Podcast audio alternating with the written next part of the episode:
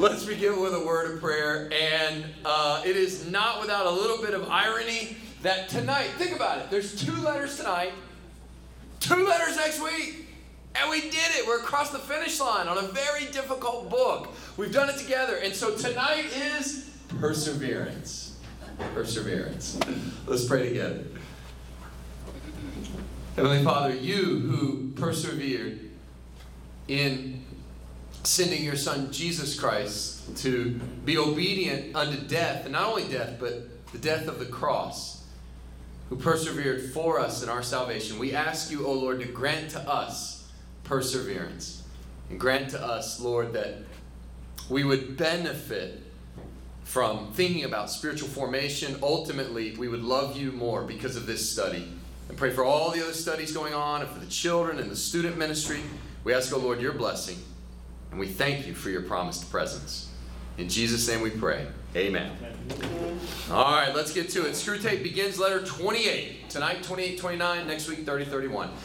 He begins with a theme we've heard over and over, and he's frustrated Wormwood doesn't understand. Wormwood is again thrilled because the war is finally reaching the patient's hometown, and it looks like uh, they have figured out that it's going to be certain that the Germans are going to be bombing that hometown in England, wherever he is, in the coming days. And so the demons should be thrilled, right? I mean, war and destruction and bombs, after all. Doesn't the enemy give his purpose statement? He gives his mission statement. Did you know Satan has a corporate mission statement? Yeah, it's found in John 10 10, where Jesus says, The thief comes to steal and kill and destroy. It's as if he gave us his purpose statement. So if you think, okay, well, if, if he's come to steal and kill and destroy, then obviously a, a, a, war would be, a bombing raid would be just the right thing, right? Not so fast. Remember Psalm 116 15. Precious in the sight of the Lord is the death of his saints. So, see, when he comes to steal and kill and destroy, when it comes to killing a saint, well, that's just a that's just a heavenly promotion. That's why the Apostle Paul can say in Philippians chapter 1, verse 21, for me to live is Christ, to die is gain. Can you imagine? How would you stop somebody like the Apostle Paul? Imagine you're a Roman uh, emperor, or you're a, a, a, a old uh, Jewish leader who's still tied to that system and rejects Jesus as Messiah. How would you stop Paul? He said, Well, go tell him if he doesn't quit preaching, we're going to beat him up. Well, go tell him, if you don't quit beating, if you don't quit preaching, we're going to beat you up. Come back. What did he say? He said that if he suffers, it'll just draw him closer to Christ. Okay, well, go tell him. If he doesn't quit preaching, we'll throw him in prison. So I go tell him, throw him in prison. He comes back. What he say? He said, Great, I'll witness to the uh, prison guard, and the gospel will just go forth. you know, now he's literally got a captive audience. Okay? And so they said, Well, tell him if he doesn't, we'll kill him. Go and tell him we'll kill him. What did, Paul say? He said, If you kill me, it's a promotion. Like, you know, you can't stop a guy like that, right? So if the patient is right with God, then his death, Screwtape says, if a, if, a, if a man or a woman's right with God, then from the demon's perspective, the death is like the last thing you should want, right? So here's how he says it. Let's get to it. My dear Wormwood, when I told you not to fill your letters with rubbish about the war, I meant, of course, that I did not want to have your rather infantile rhapsodies about the death of men and the destruction of cities. Insofar as the war really concerns the spiritual state of the patient, I naturally want full reports. And on this aspect, you seem singularly obtuse. That word means slow to understand. In other words, you, are not getting the point. I don't care about the death and destruction. I care about how can we separate this man from God. Thus, you tell me with glee that there is, oh, there's reason to expect heavy air raids on the town where the creature lives. This is a crying example of something I've complained about already. Your readiness to forget the main point in your enjoyment of human suffering. In other words, you're all excited these bombs are going to fall and, oh, we'll get to see all this human suffering and they hate humans. Fine, but you forget the main point. I love this line. Do you not know that bombs kill men? Or do you not realize that the patient's death at this moment is precisely what we want to avoid? Screwtape's saying something that every Christian ought to remember. For a believer in Christ, for a rescued sinner, to live is Christ and to die is gain. This is the main point of the whole letter. He's saying, look, ironically, the last thing we want is for this guy to get killed by a bomb and then go to heaven. Now we've, we've lost the chance to mess with him. Screwtape is saying, look, maybe if he lives a good long life, and here we go back to something we've covered. If you've been, if you can think back to January and February, can you believe we started this in January? You remember back there, you know, Screwtape is not even uh, not even considered to be true from his own perspective. I think there's some wishful thinking, and he thinks maybe he can sort of get him back once he's been in the enemy's camp. I would put it this way. Maybe Screwtape thinks if he lives a good long life, he can be like, do you remember that seed in the parable of the sower? The sower goes out to spread seed. Some of it falls on the path, some of it falls in the really good soil, but some of it falls in the same soil as um, thorns and thistles and weeds. And what happens? Everything grows up, and the weeds choke it out. And they choke out the life of that uh, uh, good crop. And so he's saying, he's hoping that maybe he's, he's one of those. He starts out strong, but the cares of this life choke him out. So he, if he dies now, it just proves, nope, he was, he was good soil, good seed. Or as Screwtape puts it this way look, he's already, he has escaped, you see where I am? He has escaped the worldly friends with whom you tried to entangle him. Now, if you think about it, we're in chapter 28, so almost the end. He's kind of looking back over all that he's covered. Do you remember the worldliness? Remember the cool kids table? Remember that? He's saying you've overcome that. He's overcome that. Then you try to attack him on his, uh, remember the, the biblical sexual ethic, either purity and singleness or faithfulness in marriage. So you tried to get him on that. Well, now he's fallen in love with a very Christian woman and is temporarily immune from your attacks on his chastity. In other words, he can't be out playing the field with a bunch of other women. He has one girlfriend, and she loves the Lord, and so they're committed, obviously, here to, to the biblical guidelines for purity before marriage. So, strike two, you didn't, that didn't work. And the various methods of corrupting his spiritual life, which we have been trying, are so far unsuccessful, and it gets worse for Wormwood. In fact, what has the war done? The war has actually made him a more mature Christian, not a less one. Here, here's what he says at the present moment, as the full impact of the war draws nearer and his worldly hopes take a proportionally lower place in his mind, full of his defense work, so he's obviously some role in the military defending uh, England. So his mind's full of his work, full of the girl, forced to attend to his neighbors more than he's ever done before, and liking it more than he expected. Quote, taken out of himself, as the humans say, and daily increasing in conscious dependence on the enemy he will almost certainly be lost to us if he's killed tonight. This is so obvious, I'm ashamed to write it. Now, this is a good reminder to all of us. It's so obvious to the demons that they see the truth in a way so often we don't because we've been lied to over and over. But I'll say it again. The worst thing that can happen from the perspective of the enemy, from the perspective of Screwtape and the demons, the worst thing that can happen is that a faithful Christian dies. As simple as I know to say it. Let me again go back to Psalm 116. Precious in the sight of the Lord is the death of his saints. So, for the enemy, for a faithful Christian to die, it is the worst thing that could happen. So, what does he want then for this bombing raid tonight? He actually wants the same thing that his mama and his girlfriend are praying for. He wants the guy to remain unharmed. And that, that feels weird that the demons would actually want the same thing. Your mama, is praying for you, right? And yet, it is what it is. I sometimes wonder if you young fiends, he writes, are not kept out on temptation duty too long at a time, if you're not in some danger of becoming infected by the sentiments and values of the humans among whom you work. They, of course, do tend to regard death as the prime evil and survival as the greatest good, but that's because we've taught them to do so. Do not let us be infected by our own propaganda. I know it seems strange that your chief aim at the moment should be the very same thing for which the patient's lover and his mother are praying, namely his bodily safety. But so it is. You should be guarding him like the apple of your eye. If he dies now, you lose him. If he survives the war, there's always hope. Is everybody clear on the main point of this letter? Everybody got it? It's a theme that's run really the entire length of the book. Okay? The Satan, the, the, the Screwtape want this uh, uh, uh, throughout the whole book. Does Satan want you rich or keep you poor? And the answer is he doesn't care. Whatever will separate you from God. Do you remember uh, Proverbs 30 where the guy prays, Lord, give me neither poverty nor riches. Just give me enough for my daily bread. Because if you give me poverty, I may be tempted to steal. But if you give me too much riches, I may be tempted to look up at heaven and go, Who needs the Lord? So just give me my daily bread. Don't give me poverty, don't give me riches. I think it's interesting here that Satan, Satan doesn't care if you're rich or poor. Does Satan want you healthy or sick? Well, it depends. He doesn't care. If sickness is going to make you bitter against God and evil towards your neighborhood, fine, sickness. But if perfectly good health makes you forget about God, and how many of us know health, we all take health for granted until what? Until we throw our back out at Lowe's. And suddenly we're like, if I can ever walk again, I will praise you, God, with every step, right? We all do it. We take our health for granted. And when we take our health for granted, we sometimes forget to be grateful for what we have.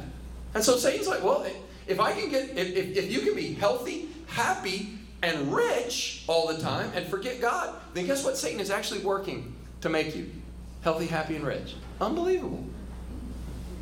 Does he want you, hardest question, does he want you dead or alive? If you're unsaved, he wants death to take you as quickly as possible. If you're a mature Christian, he's just holding out hope that maybe it's a passing phase and long life would prove it was never real. So he wants you to live as long as possible. Isn't that something? Now, the enemy has guarded him from you, he writes. He goes on, next paragraph. I think it's the next paragraph. Let me check here. Which version? Nope, we're still in the first monster, mon- wildly long paragraph, aren't we? Okay. We're going to have time for questions. I promise. We'll pick it up. The enemy has guarded him from you through the first great wave of temptations. But if only he can be kept alive, you have time itself for your ally. The long, anybody who's in middle age, I hope I get a, at least a, you don't have to full blown say amen to this, but you can at least have a little knowing grin. The long, dull, monotonous years of middle aged prosperity or middle aged adversity are excellent campaigning weather. Campaigning weather is a good time to go out to war. You see, it's so hard for these creatures to persevere. Anybody going through the long, dull, monotonous years of middle age right now? I heard Jeff Iorg speak in uh, Charlotte this weekend, and he said, I know something about you. The vast majority of your life is boring. And he said, It's okay. You can admit it. My life's boring too. He said, I wake up in the morning on Monday, and he's a college president. He goes, I'm a seminary president, so it's even more boring. He said, I wake up in the morning, this is what I do in the morning. I eat breakfast. It's two scrambled eggs. That's all old people like me are allowed to eat. And then I go to work. You ready for this? I do email. Then I go to meetings. Then I get to have lunch. And it's a salad. And then in the afternoons, I do email. I go to meetings. I come home. I eat dinner. It's got to be something green, something lean. We go to bed and we get up the next morning. And here's the thing I get to have two scrambled eggs. And then when I get to work, I mix it up. Sometimes I'll do meetings, then email. right? And then I get to have lunch, and that day I might do a soup. You know, he goes on and on, and everybody gets the point. His, his point was what? Uh, did you know, as a Christian, when you begin to speak to somebody about God, when you begin to share your faith, that's the point where your boring life touches eternity. And the Lord has led him, and, and you can read his story, uh, but the Lord has led him particularly to ministry to baseball and eventually baseball umpires. And there's a crazy baseball player named Barry Zito. He was kind of my generation. You remember Barry Zito had that wicked curveball? He would like meditate, new age. He would do like yoga before the games. And Jeff Iorg, this, this guy was the chaplain for his baseball team when he was with the A's or the Giants, I remember. And uh, he said, I want to meet with you. And he's like, okay, great anyway, leads Barry Zito to Christ. And Barry Zito is now a strong Christian. And he wrote, Barry Zito's book is called Curveball. It's about how he came to faith in Jesus Christ and how he shares the gospel with other people. It's an incredible story. And he says, that one day, in the email and the meeting, but that day I got to touch eternity. Don't ever forget, we're dealing with eternal beings. I said on Sunday, people are not projects, they're treasures. But I could clarify, they're treasures that's going to last forever. Forever. Everybody you meet is going to last forever. So when you intersect their life with the gospel, you're touching eternity. Incredible. Back to middle aged prosperity or middle aged adversity. Here's what I think is interesting. He says, when it comes to perseverance, you guessed it. You guessed it. As always, what's going to choke out the life of a believer? He doesn't care. Should we tempt this guy in middle age with a bunch of adversity or a bunch of prosperity? You guys already should know the answer. Doesn't matter, right? He'll do either one. Let's start with adversity. The routine of adversity, Screwtape writes, the gradual decay of youthful loves and youthful hopes, the quiet despair, hardly felt as pain of ever overcoming the chronic temptations with which we have again and again defeated them, the drabness which with, which with the whatever, the drabness which we create in their lives, and the inarticulate, that's funny, inar- of all things to stumble over, inarticulate resentment with which we teach them to respond to it. All this proves admirable opportunities of wearing out a soul by attrition. Now, this is a great sentence. Uh, uh, uh, what does it mean, wear out a soul by attrition? Remember, there's, there's two ways to win a war. One is just, you know, blitz and just overwhelming force. The other is slowly, years of little victory after little victory until they eventually give up. They call that a war of attrition. Death by a thousand cuts, that kind of thing. And notice this. How's he going to do it? The gradual decay of youthful loves and hopes. Uh, uh, I noticed the newlyweds didn't come back this week. That's fair. Uh, sad, but what if the feelings of falling out of love fade? Or, or what, what if, and that's true when you get to middle age. You start looking around going, well, I had all these hopes and there was always time and I was going to do all these great things, but I had plenty of time to do it. And now I'm looking at Jackie like, hey, if we're going to do something, like, we should do it. Like, this is it. This is our life you know, you blink and suddenly you're like, I wonder what I should do with my life. Oh, I just did. I love. I, I lived it. Right. Uh, there's. Um, where did I hear this recently? Where did I read it? Where um, the little girl uh, looked at uh, her papa, her, her, her grandfather, and said, "It must be nice, Grandpa." He said, "Why? You don't have to worry about the future. You've already had yours." Out of the mouths of babes, right? So that dull sort of sense of the, the fading of youthful hopes, the fading of youthful loves. The, and, and this is the point inarticulate. It takes a little kid to put it into words, but it's that quiet despair. Here's what I love of the chronic temptations which we've made them think will never overcome unless I yield. Think about it. There comes a point where a soul says, you know what, when it comes to this particular temptation, I'll never break it. When it comes to this habit, I'll never get over it. When it comes to this hang up, why try? Screw Screwtape, right?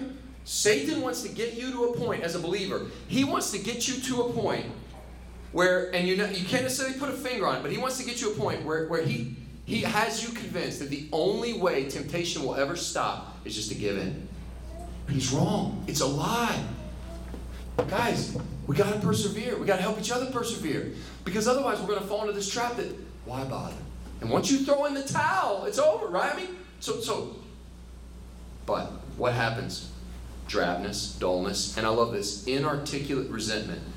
Middle aged men, especially, I think, develop this low grade anger. Do you know what a low grade fever is? It's not enough to send you rushing to the ER, but you don't feel right. It's just a constant sort of burning. I, I know a lot of people with sort of low grade anger, and they can't figure out why. They can't put a finger on it. But I think deep down it's resentment that life didn't turn out like, like they planned. Adversity. That's one way to get them. All that terrible stuff I just described is terrible. And as bad as that sounds, Screwtape says, actually, we, I prefer prosperity. It's even worse for their soul. if, on the other hand, here we go, prosperity. If, on the other hand, the middle years prove prosperous, our position is even stronger. I love that because this sounded awful, especially the way I just described it. But he says this, this is even more firmer ground for the demons. See, here's why prosperity knits a man to the world. Yeah, he feels he is finding his place in it. I'm, I'm finally making it. I got a little money in the bank. I got a couple cars, got me a 401k and a mortgage. And you know what? I'm, I think I'm finding my place in this world. Well, really, the world is finding its place in him his increasing reputation. people starting to know me a little bit. His widening circle of acquaintances. Hey, I know Barry Zito. His sense of importance. I, I, don't know Barry Zito. His sense of importance, the growing pressure of absorbing an agreeable work, build up in him a sense of being, you know, really at home in earth, which is just what we want. Get the cares of this world to make him think you know, maybe this earthly world is my home. And maybe, maybe that's why a lot of people don't long for heaven, is because they look around they go, Well, I've got, I've got heaven right here. And he ends with a zinger. He says, Those who haven't had time to become too attached to this world are the young. Screwtape says, You'll notice the young are generally less unwilling to die than the middle aged and the old. The truth is that the enemy, having oddly destined these mere mortals to life in his own eternal world, has guarded them pretty effectively from the danger of feeling at home anywhere else. When C.S. Lewis, pause, when C.S. Lewis writes about heaven, and uh, a lot of what he writes about heaven can be found in the book Mere Christianity, and I highly recommend. Uh, but when he writes about heaven, and here he's touching on heaven, how this world is not our home, I believe Lewis is at his absolute best. Randy Alcorn wrote to me the best, most helpful resource on heaven. He wrote the book on heaven. The book is called Heaven by Randy Alcorn. If you can get a copy of that, Randy Alcorn basically spends a lot of the book quoting C.S. Lewis passages on heaven. So I think both these guys. At, at any rate, here's one of Lewis's most famous quotes. This comes from Mere Christianity. Perhaps you've heard it. Talking about how this world is not our home. Here's a quote. Quote, if I find in myself desires which nothing in this world can satisfy, the only logical explanation is I was made for another world. See? Our hearts were made to yearn and long for home. But Screwtape thinks, give them enough time, and maybe we can start to anesthetize that yearning and make people think that this world is all there is. And maybe we should just get all we can in this world and, and live a long and prosperous life on this world. Uh, so Screwtape writes, that is why we must often wish long life to our patients. 70 years is not a day too much for the difficult task of unraveling their souls from heaven and building up a firm attachment to the earth.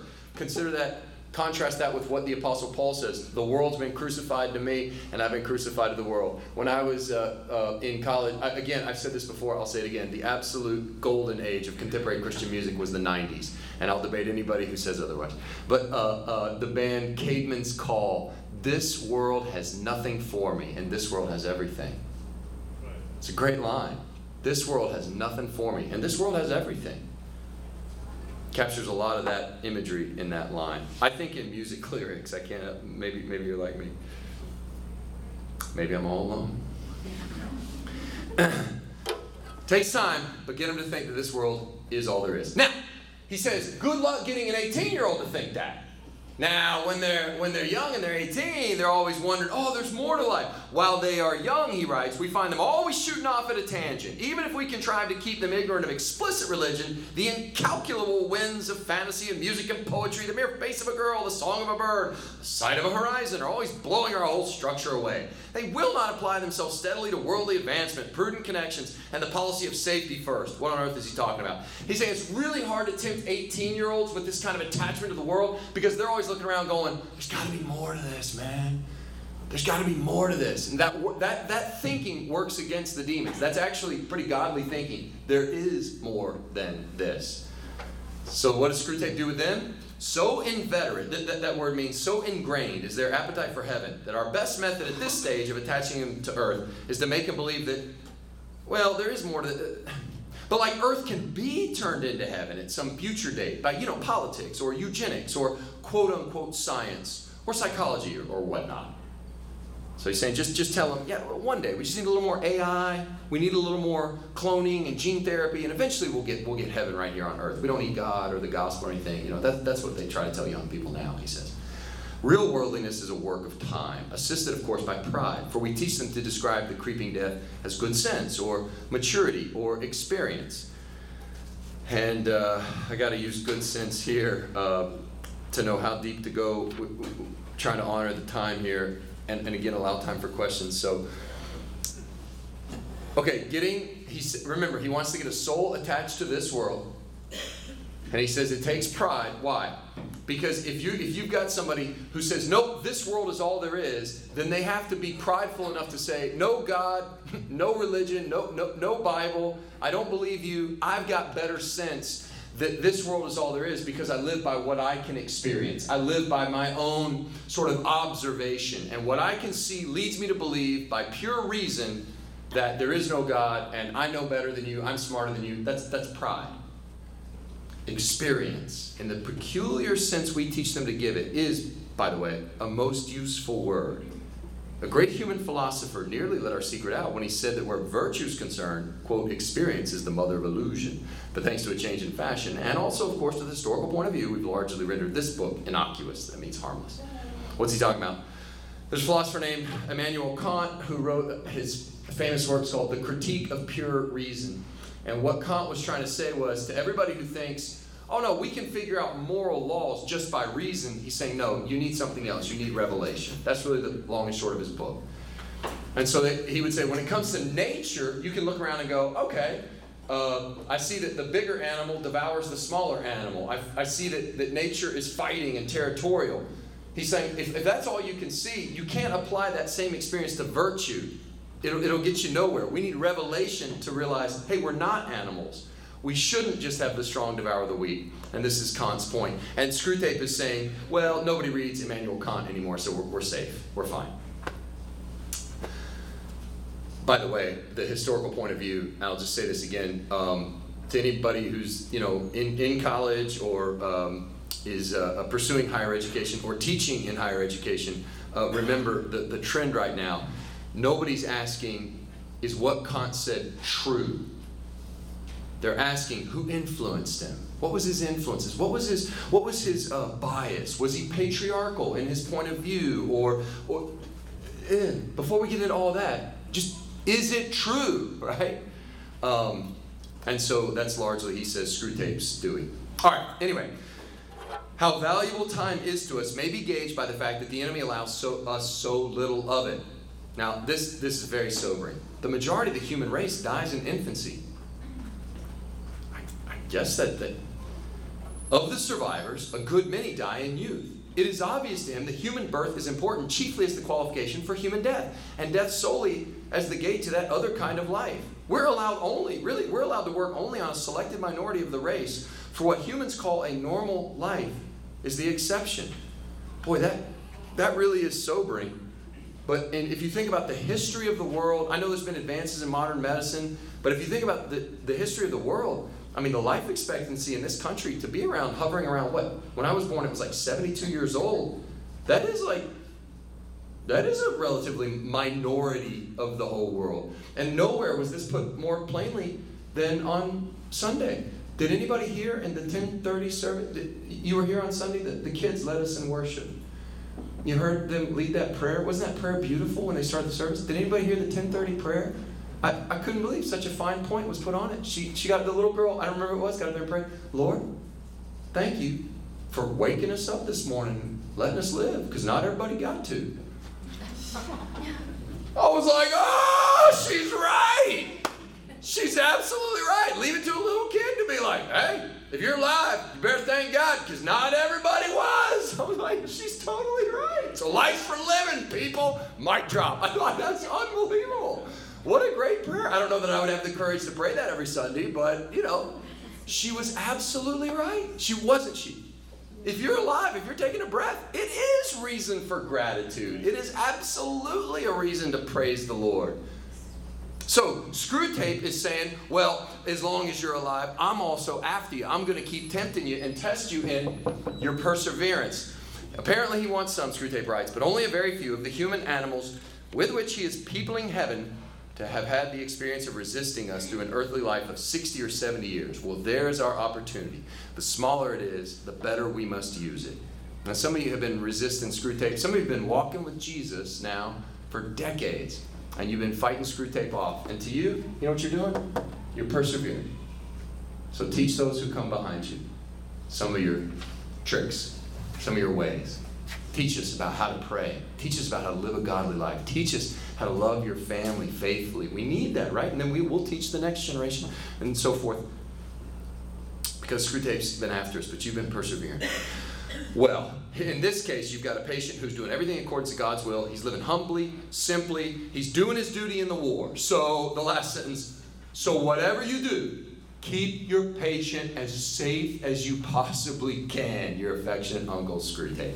And if you understand that last sentence, you understand the irony and the whole point of this letter. And that's, it's ironic, but it, it, if he loses them now, all hope is lost. Somebody uh, during COVID, they were asking pastors and uh, uh, they were interviewing this panel of pastors, and I happened to be a part of this thing, and um, they were firing these questions, and the uh, somebody asked, I don't think they thought about how they worded it, but somebody asked, like, do you worry about the future of the church? Do you worry about the church? And the guy's answer blew me away. He was like, I never worry about the church Because the vast majority of the church is already safely home. Think about the last 2,000 years. Think about the saints that you know and love that have gone to be with Jesus. They're safely home. So, as a pastor, as a shepherd, they're good. Right? We just got, as, as, as priesthood of all believers, we just got to shepherd each other safely to glory. And I got my eye on some of you. Hey, whoa, come on. Right? But that's ultimately the job. We just got to get these sheep safely to glory.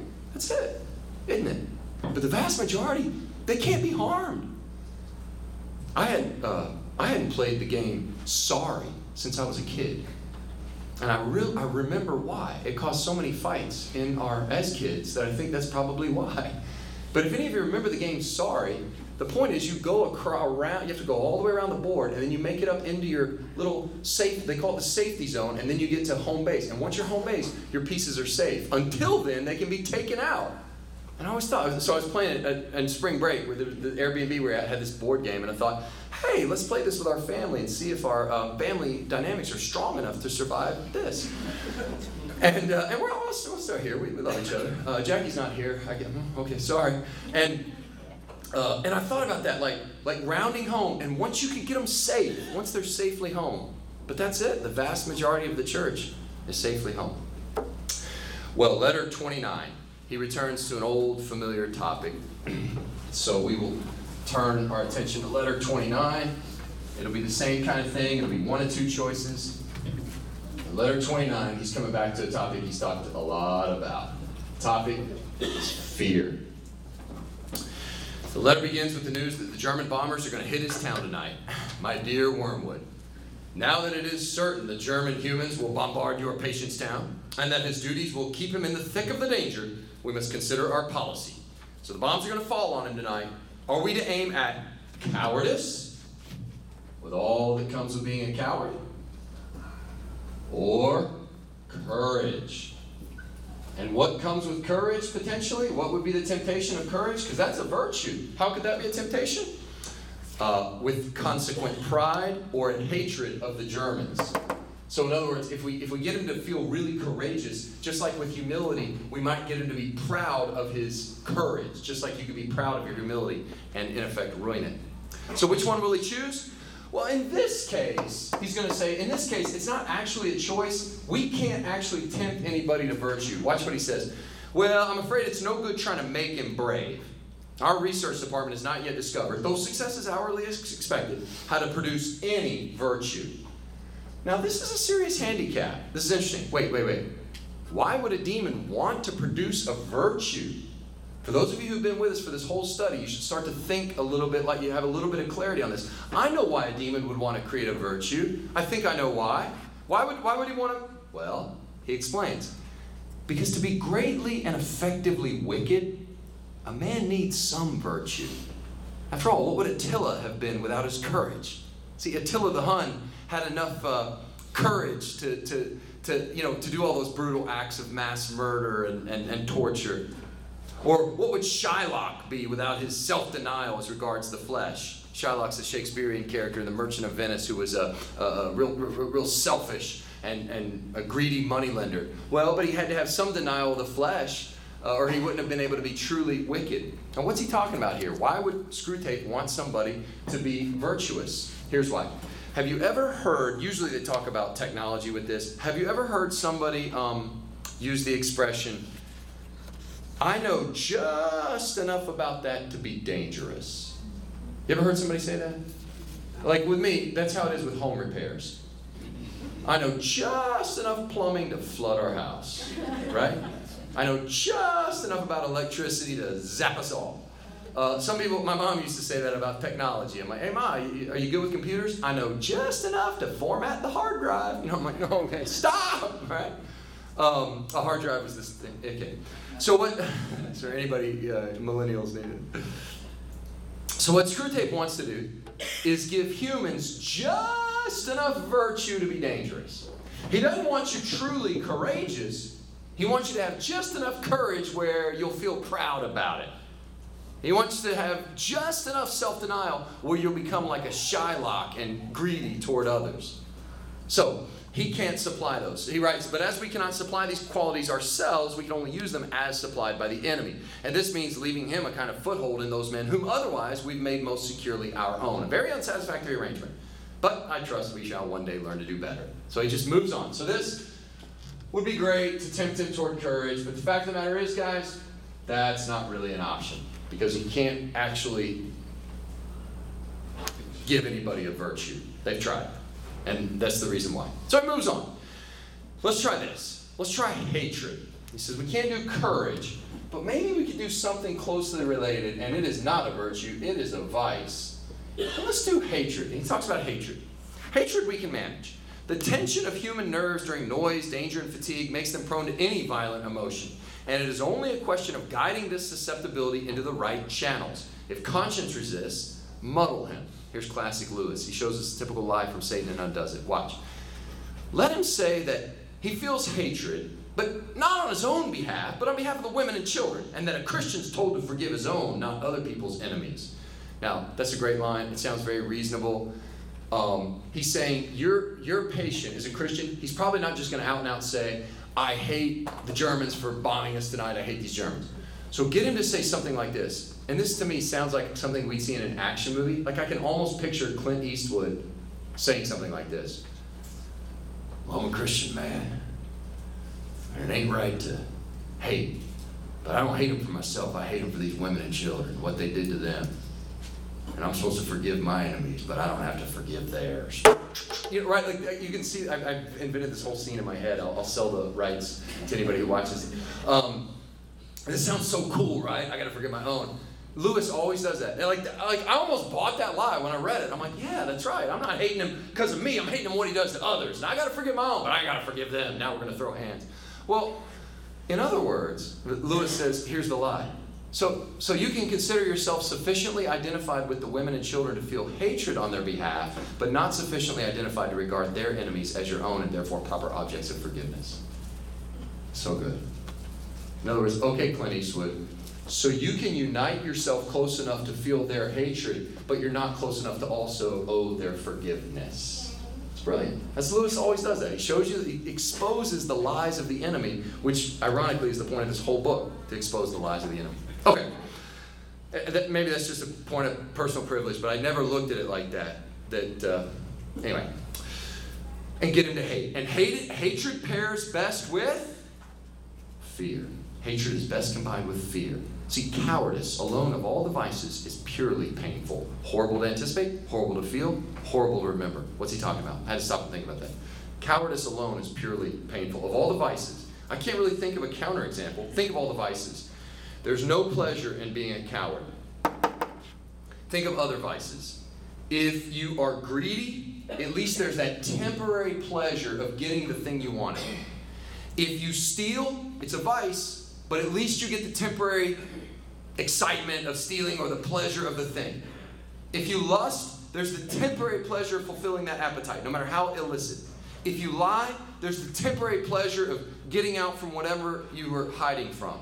And hatred has its pleasures, Screwtape writes, but cowardice? No. There's not even a temporary pleasure there. There's nothing. Hey, it's, it's horrible to feel cowardly, it's horrible to be a coward, and there's no pleasure when you look back on your life and you, ah, oh, I was a coward that day. Let me savor that memory. No, no, no. But hatred has its pleasures. It can feel good to be filled with hate and let it out in rage. And that's why he writes, It is therefore often the compensation by which a frightened man reimburses himself for the miseries of fear. All of these sentences are probably worth going back and rereading. Hatred is the compensation by which a frightened man reimburses himself for the miseries of fear.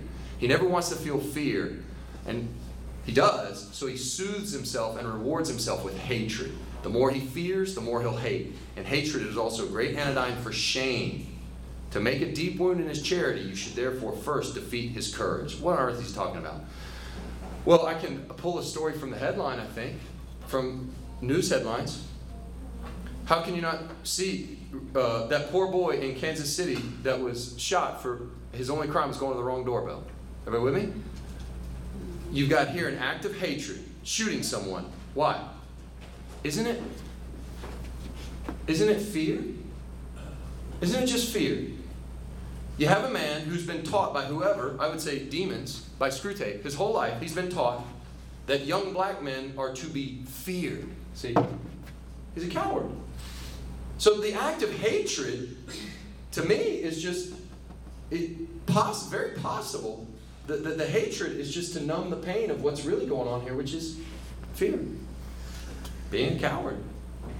Now, Screwtape admits there's a problem to this line of temptation. It's a little too obvious. And it is, sure enough. When you talk about a story like that from the headlines, I mean, every, everybody goes, well, yeah, that's wrong. And he's saying, yeah, Screwtape says that is the problem with cowardice, is everybody knows it's wrong. You don't have to be a Christian to know that's wrong. See? And so because everybody knows that's wrong, he's saying don't overplay your hand. And I'll just read the whole paragraph here because it states that simple point. Don't, you probably can't use this. He writes, Now this is a ticklish business. We have made men proud of most vices, but not a cowardice. Whenever we've almost succeeded in doing so, the enemy permits a war or an earthquake or some other calamity, and at once courage becomes so obviously lovely and important, even in human eyes, that all our work is undone. And there is still at least one vice of which they feel genuine shame cowardice.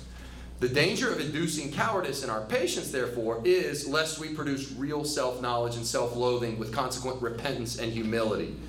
And in fact, in the last war, thousands of humans, by discovering their own cowardice, discovered the whole moral world for the first time. What's he talking about? In the last war was World War I, and World War I effectively put an end to the Enlightenment. Uh, so Enlightenment comes along and says, honestly, we just need science, we need technology, and with enough learning.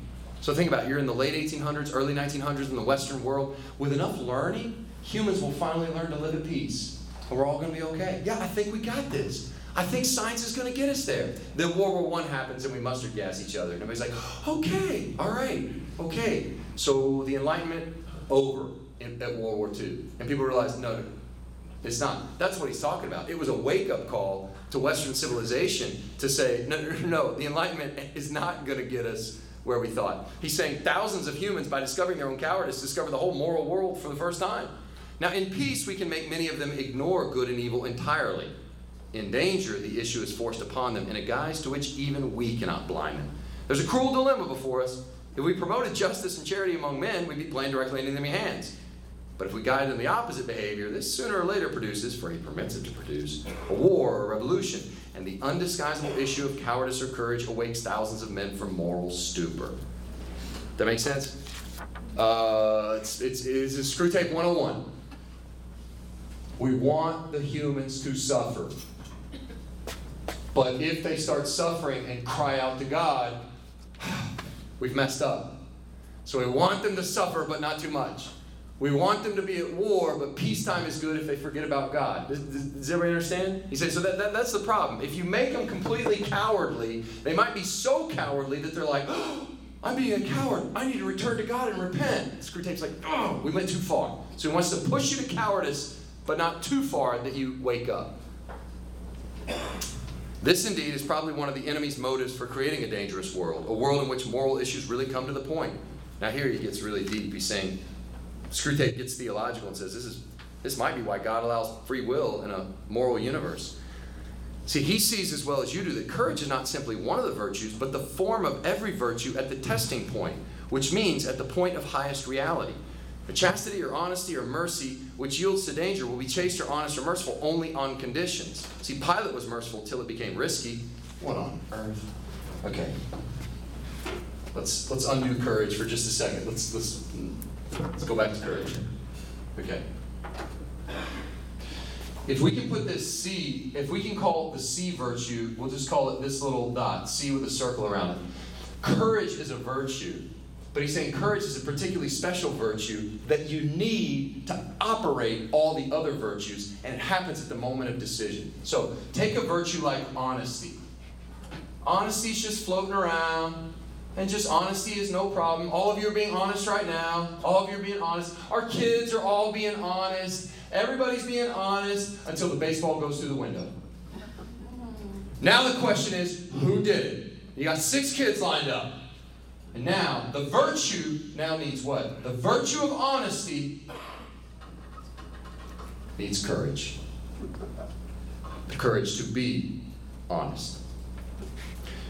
Let's take selfish, selfish, uh, selflessness, the virtue of selflessness. Everybody's selfless. Look at all of us right now. We're so selfless. We're so generous. We are so generous. We're generous with our money. We're generous with our time. We're just floating along in our selflessness. It's so good. Until what? Until he shows up. He's so boring and he wants an hour of your time and you were heading out the door and it's the last person you want to talk to. No, not my boring neighbor.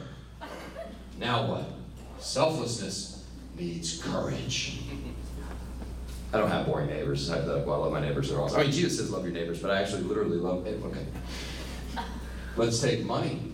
We're floating around with our selflessness. We're being so good until what? Until if I give to the poor, there may not be enough for me this month. Lord, what am I supposed to? Whoop! Selflessness now needs courage. Let's take a young man and a young woman in our story, and they're being chaste and they're being pure until what? Until the moment of great temptation. Now, courage, are we going to believe God's way? The list go on. Everybody understand? He's saying courage is not just a virtue, it's like the, the virtue at the sticking point. Pilate was virtuous until it was going to cost him. See? Okay. Don't overplay your hand, Screwtape. It is therefore possible to lose as much as we gain by making your man a coward. He may learn too much about himself. That is the point. If you're like, I'm lost in all this, just remember, Screwtape wants to tempt you, tempt you, tempt you, but never tempt you so far that you wake up to your true condition. The, the, the example of this in the Bible, in Luke 15, Screwtape was thrilled when the prodigal son went way far away from the father, but he pushed him too far. And when he was in the pigsty, he went too far, didn't he? Because what? He came, the Bible says he came to his senses. Satan wants you one inch above rock bottom. Never rock bottom, because you might wake up, but one inch above rock bottom in a terrible life. Steal, kill, destroy. But don't don't overplay your hand. He would rather you be the older brother, because then you'd always be blind, unlike the prodigal son. This is this is Screw Screwtape 101. This, this should all feel very familiar.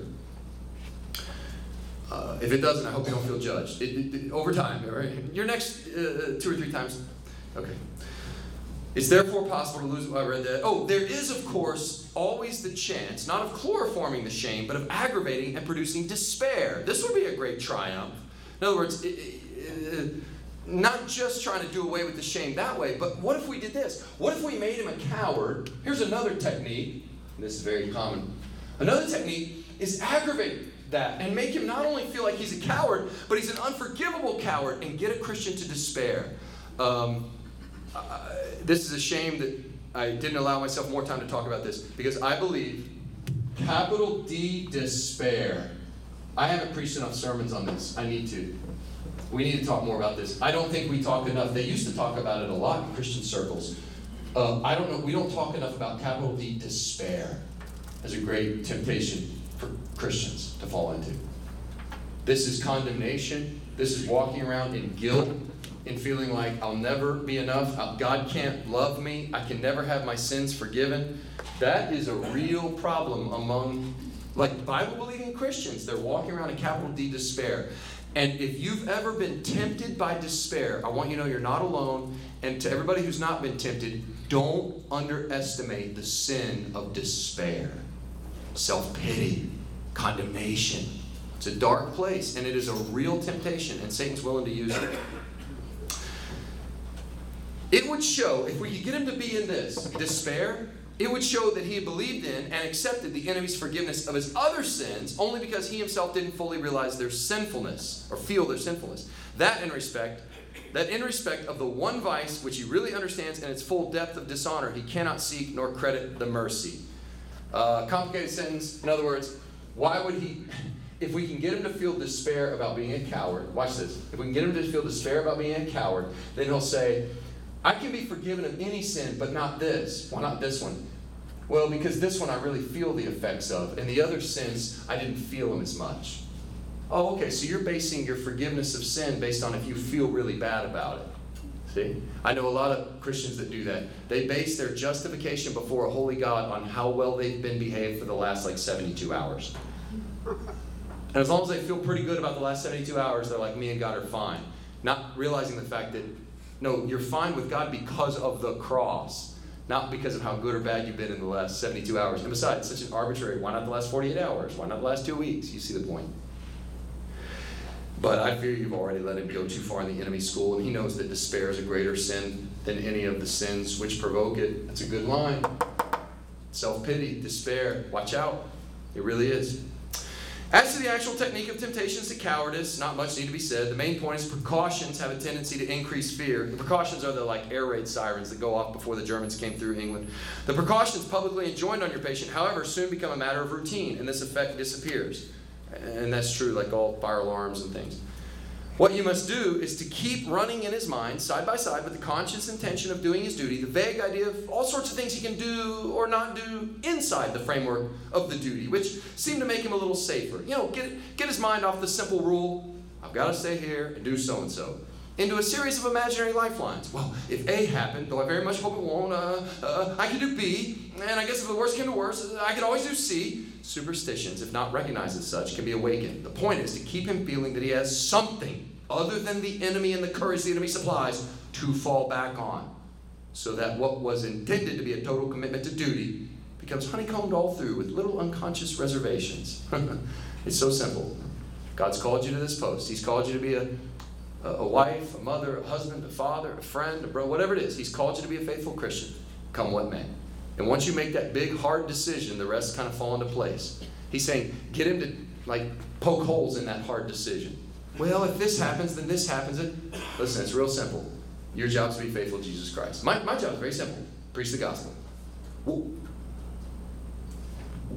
What if, what if the United States becomes a culturally hostile place to the gospel? What if some of the things you have to say from the pulpit become the hate speech? then my job's to preach the gospel. Visit me in prison. Like I hope you right? But but but but what if God calls me to a, a mission field? What if he calls you? What if he calls your kid far away to a mission field? Our job's to be faithful to Christ. Once the big decision's made, right? Simple. Just takes courage. okay? Always let him feel, he says, that he has something other than God to fall back on. Let him slip into it little by little. Final paragraph. By building up a series of imaginary expedients to prevent, quote, the worst coming to the worst, you may produce, at that level of his will, which he's not aware of, a determination that the worst shall not come to the worst. Then, at the moment of real terror, rush it out into his nerves and muscles, and you may get the fatal act done before he knows what you're about. For remember, the act of cowardice is all that matters. The emotion of fear is in itself no sin, and though we enjoy it, does us no good. What's he after? He doesn't care. When the bombs come, he's got to hold his post. He's got to do his duty. All Screwtape wants is for him to throw up his arms and run off, ah! and run off scared, right? That's all he cares about. If he holds his post and he's scared the whole time, that's no sin. It's no sin to be scared. John Wayne, here it is. I have I've had Clint Eastwood. We close with John Wayne. Courage, John Wayne said. Courage is being scared to death of doing something and saddling up anyway. Pilgrim. courage is being scared to death of doing something. We always think courage, I'm not afraid. Of, whoa. Courage is being scared to death and saddling up anyway. Your affectionate uncle, Screwtape. Okay, it's 7 o'clock on the dot. We have no time for questions. But you may email me or by all means stick around afterward. Man, we were so close. I really thought tonight was going to be.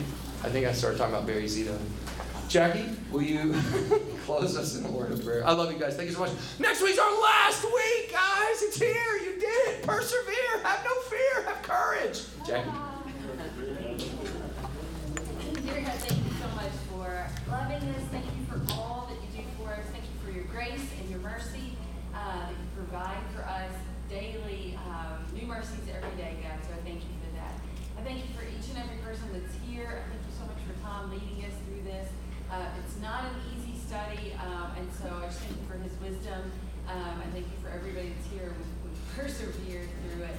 Um, and God, I just thank you so much for, um, man, just the way you love us. I pray, God, that we do long for heaven, uh, that we don't, we're not satisfied with this world, but instead we long for you and the things of heaven. And we just love you, God. In Jesus' name we pray. Amen. Amen. Love you guys. Grateful for you. See you next week.